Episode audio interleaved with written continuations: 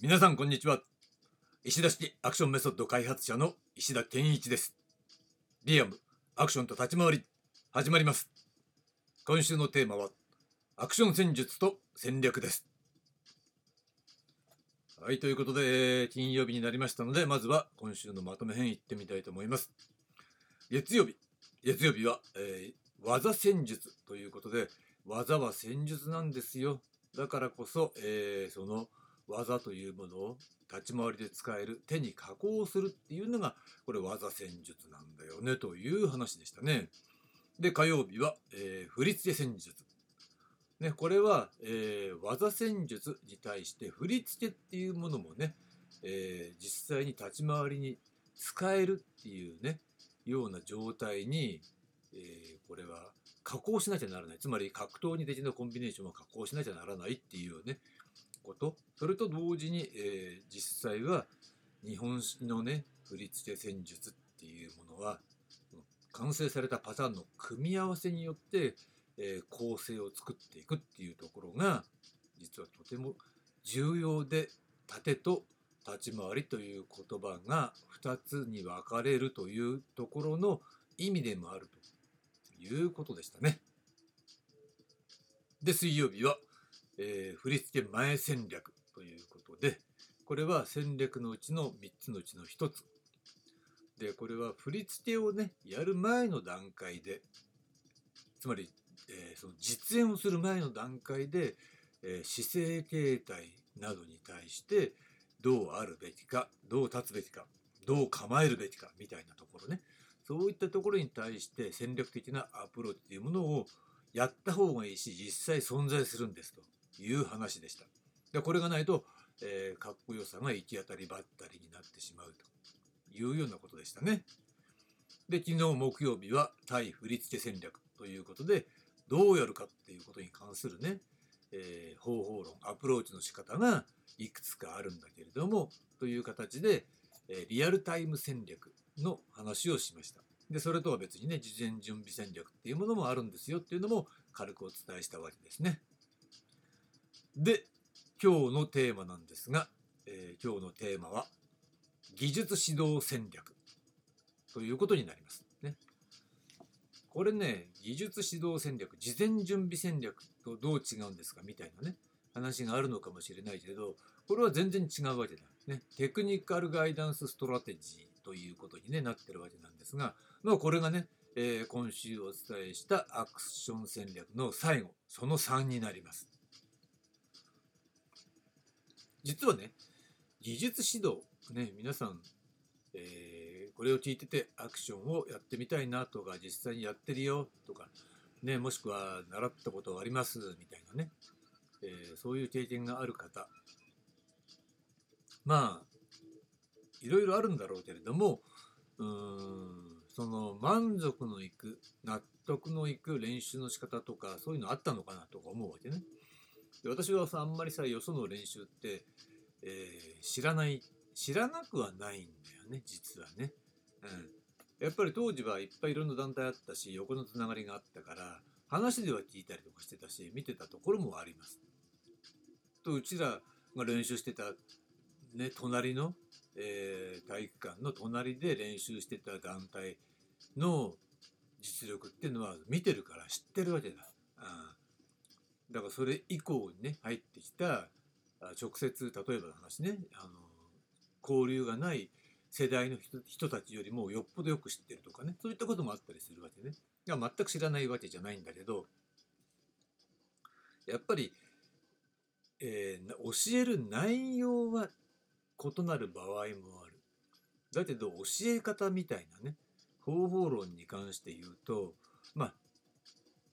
共通点があるかないかって言ったらありますね。それは何かっていうと教え方がまず集団に対して教えるっていうことと、えー、その場合に教える内容っていうのはほぼ一律同じことを教えるっていうことね。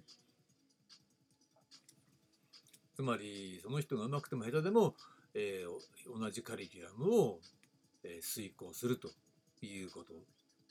なんだよね、うん。その結果どうなるかっていうとできる人とできない人の差が出てくるっていうのはだから学校と同じだよね。だけど学校だってさ、ね、算数が得意な人と国語が得意な人とかって、まあ、個人差がある、あって当然だよね。うん、アクションだってそれそうだよね。だからマット運動が得意な人、空手が得意な人とか、まあ、いるわけだ。うん、だけど、まあ、基本的に養成型アクション俳優っていうのは、一通りオールラウンドにできるっていう、まあ、前提があるかな。うん、だからそこのところがオールラウンドにできない人っていうのは、うん、何か、えー、偏った方向に、えー、その路線がまあその人にとってね望ましいんだったら構わないんだけどその人との路線が、えー、なんていうな方向性が変わっていくっていうことは、まあ、事実上ありましたよね。例えばあんまり体操とか得意じゃない人っていうのはどっちかっていうとあのチャンバラの方に行くとかね。逆にマット運動とかトランポリンとかそういうのそういうことだけが得意でそういうことばっかやってる人はもう結果的にもそれもスタントマンしかないよね。でスタントマンになっていくよねみたいな。まあこれは例えですけどね、うん、だかそういった形でまあ方向性っていうのはなかなか難しいわけですよ。だけどそれはやっぱり一律な教え方をするからであってその人のね好みとか特性もちろんありますが、まあ、指導っていうものはさ、まあ、逆にさその我々だったらねその養成型アクション俳優ですからそういったアクション俳優っていう枠組みの中で全員が実力を発揮できるような教え方を仮にねするとしたらそれは個別に違って当然なんじゃないかなって気がするのね。だってとあの個性が違うんだからさ。それを同じ教え方したらさ、えー、得て増えてみたいな、もうその人の特性がもろ出た結果、まあ、はみ出していっちゃうよね。えー、その一つの枠組みの中から。だからそれがもったいないんじゃないかなっていうね、これ一つの経験から、えー、感じたことなんですよ。ということで、えー、その技術指導にも戦略というものを導入しないとダメなんだよなというのが私の考え方ね。でもほぼ、まあ、99%どころか100%って言ってもいいぐらいね、えー、おそらくアクションの世界では一律に教えています。戦略指導戦略というものはないです。うん、まあ個人指導みたいなもの、うん、まあたまたまさ、えー、この間飲んでてちょこっとそういう話になったんだけどね。個人指導ねありましたよ。特訓クラスみたいなね。特訓っていうのはね。だからそれはやっぱりそれなりの指導戦略だよね。それはメジャーデビューを、えー、するっていうのが決定してる人もしくはそこを目指す人間だけはピックアップして特訓クラスで特訓を受けるみたいなね。私の仲間も同期のやつは特訓を受けて、え、いいなって当時思ってたんだよね。で、私はって、あれ特訓ないのみたいなね。特訓してくれないのかなみたいなね。そんなことをなんとなく、えー、感じていたことがあったんで、後々ね、えー、あの時さ、何を教わったのみたいなこと聞いたことありましたね。うん。まあ、だけど、それもまあ、そう考えると、一つの技術指導戦略のうちのやっぱ一つだったんだなって、今考えるとそう思いますよ。でまあ、えー、じゃあ本編のね内容に入るけどじゃあそのね実は技術指導にも戦略があって2つに大別されるということですね。で1つ目は戦略盛り込み済み技術指導戦略。で2つ目は対象へのカリキュラム最適化戦略なんですよ。でまず1番目からね1番目戦略盛り込み済み技術指導戦略。これは何かというとね、指導カリキュラムそのものの中に、えー、振付前戦略とか対振付戦略を盛り込んだ技術をあらかじめ作成しておいて指導する方法。ね、わかりますよね。もう、えー、最初に技術指導するというそのカリキュラムの中に戦略的な方法論というものを、えー、導入した形で技術っていうものもしくはその指導方法っていうものを事前に作っておいてもう指導する。だから教わった人はえー基本はこうなんだみたいなね。なるほどアクションの基本はこうなんだって思ったとする、ね、空手とは違うなとかさなんか経験があるとしたらね、うん、そう感じたかもしれないけど実はいやちょっと待ってください。それは基本はこうなんだっていうのはそれは実は戦略を盛り込んでるからで戦略抜いたら全然違う練習方法になりますよみたいなね、うん、そういった形になるでしょうね。これが、えー戦略盛り込み済み技術指導戦略これは分かりやすいよね。うん、だから、えー木曜までの、えー内容っていうのが盛り込まれてるって考えればいいだろうね。で2番目対象へのカリキュラム最適化戦略。これも簡単だよね。指導する対象とその目的や達成目標に対して最適化したカリキュラムを提供する方法。つまり指導する対象、えー誰どういった人ですか？その人が俳優なんですか、えースタントマンなんですか？とか。もっと言えばあのスポーツが得意な人ですか？あんまり得意じゃないですか？空手やってましたか？やってなかったですか？とかね、うん、そういろいろあるよね。その人がどういう人なのかっていうこと。でその目的や達成目標。ね、目的や達成目標。どこまで上手くなりたいか？アクションスター級になりたい。まあそれはゴールだけど。でもそうだよね。アクションスター級まで到達したい。そしてその目的、うん、アクション業界で仕事ができるようになりたいです。飯食えるようになりたいです。なのか。アクションスターになりたいなのかね。それとも俳優として、えー自分をね、えー鍛える。そういった形でスキルをアップすると魅力をアップするってことに、えーなったらいいなって思ってますとかね。いろいろあるわけだ。それは別にその人が決めることだよね。で、えーそういったも、ね、も目的もや達成目標に対して、えー最適化したカリキュラムを提供する方法、ね、そうなるわけですよ。そうなった時にさ当然さ俳優を対象する対象とする場合とねアクションの専門家とかあとスタントマンとかをね対象とする場合とか当然指導内容が異なるのが当たり前なんだ。でむしろ同じ方がおかしいわけですよ。だけど現実は同じ教え方をしてるのね。と以前私が教えたねえー俳優女優さんなんかだったらね、うん、某有結構有名なスタントマンの指導してるところに習いに行きました。チケット制でした。ってなんか10枚続きかなんかのチケットが買わされました。って言っても全然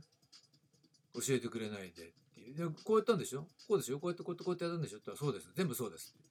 なんでわかるんですか？いやそれはそうだよ。アクション業界の練習ってみんなそういうやり方するからみでそれをやらされるだけ。でたまにちょこっとお手本を見せてくれるだけ。で最後は立ち回りをやってそこ手つけてなんだか一生懸命覚えてやるんだけどなんだかできできたんだかできないんだかをあの分かんないうちに終わっちゃいましたみたいな。これでいいのかなって。これでできるようになんないよなって。まあだからもともと体操をやっていた人とかね身体能力の高い人しか練習にはついていけませんでしたって言ってたもんね。それはそうだよね。こうやってごごっちゃにして教えてるんだから。まあそれは古いんだって。もう30年以上前のやり方なんです。だけどいまだに多分やってると思うね。そういうやり方でね。まあそんなわけで、えー今話したようなね、えー対象や目標目的そういったものに対して最適化するっていうね、えーことが必要なんだけど実はその方法論も、えーベストな形で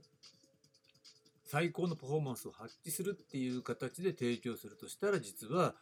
えープライベートレッスンしかないっていうことになるんだよ。個人で指導する。個人的な、えー1対1の関係でね教えるしかないわけだ。つまり究極っていうのは個人レベルで指導内容を最適化すると。いうことになるわけねうんだから、えーその前に話した条件っていうのを一つ一つ、まあ、より、えーカスタマイズしていったらもう完全にその人の、えー希望に沿った内容になる内容というか条件を満たすようなカリキュラムになるからそれはプライベートレッスンしかできませんよということなのね。でもじゃあさ、えー、じゃあ個人的な私のあの話で言うとさここはもう、えー、この技術指導戦略の、えー、メモには書いてないところなんだけれどもじゃあその一人一人に対して教える内容が違うのかっていうことになりますよね。そうすると実は教える内容はそんなに変わらない。うん、ただもちろんさ時間的な枠組みの中でね例えば何ヶ月とかさそういう決まった枠組みの中で教えるとしたらその人によってあの100%、ね、カリキュラムを消化できる人とまあ780%そのぐらい消化してもらわないと困るからそのように持ってきてるとね780%しか消化できない人とまあ早い時期に100%消化しちゃったんでもうちょっとその先のことも、えー、教える人出てくるかもしれないそれはね。うん、だけどそれはさ、えー、それこそがその個人レベルに合わせてるからでやる内容はそうやって変わらないわけだ。うん、ただその際の教え方が違うっていうことね教え方がカスタマイズされるってことになるわけだ。A という動きができる人と、えー、A という動きができない人まあ、得意じゃない人がいたらその A という動きの通常の教え方をプラスアルファしてカスタマイズしてできるような教え方をその場で作っていくっていうねことをやると、うん、これがプライベートレッスンの中でも必須の、まあ、カスタマイズですよ、うん、そういったことがなければあの世に言うね巷に溢れてるプライベートレッスンとかさ、まあ、パーソナルトレーニングなんかもね何だっていいよ。名称は何だったっていいんだけどそういうものの大半は、えー、10人20人っていうねそういった大勢の対象に対して教えてるいつもの練習方法を個人に教えるっていうことだけね。えー、だかやることは変わらない教え方も大して変わんないんだけどちょっと丁寧になりますぐらいの感じなわけだ。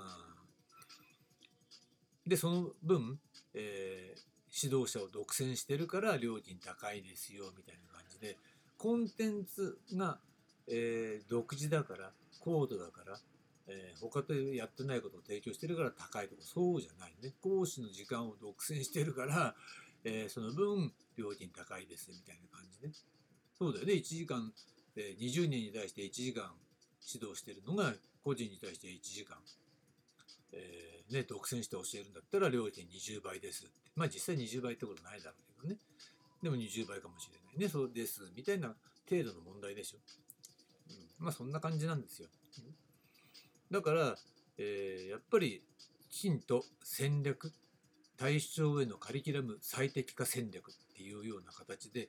具体的な、えー、レベルまで踏み込んで意識的に、えー、戦略を構築して指導するってことをやってるっていうことがまあ、大半はないから、まあ、よそのプライベートレッスンとはま違うわなということになるんだよね。えー、だからまあ私がやる今回、えー、紹介した、えー、戦術と戦略っていうのはこれ私が提供するものっていうふうに考えてもらえばいいよね。うん、ここでやった内容っていうのはほぼ全てえー、何らかの形で、えー、提供するということになるわけですね。まあもちろん今日の話はその指導のだからね方法内容みたいなとこに踏み込んだというふうに考えてもらえばいいでしょう。だけどこれは全ての人に有効な考え方なんだよなということだけは押さえておいてください。えー、それでは、えー、ここまでが技術指導戦略の話でした。ということで、えー、今回のテーマアクション戦術と戦略。これにて終了です。はい、ありがとうございました。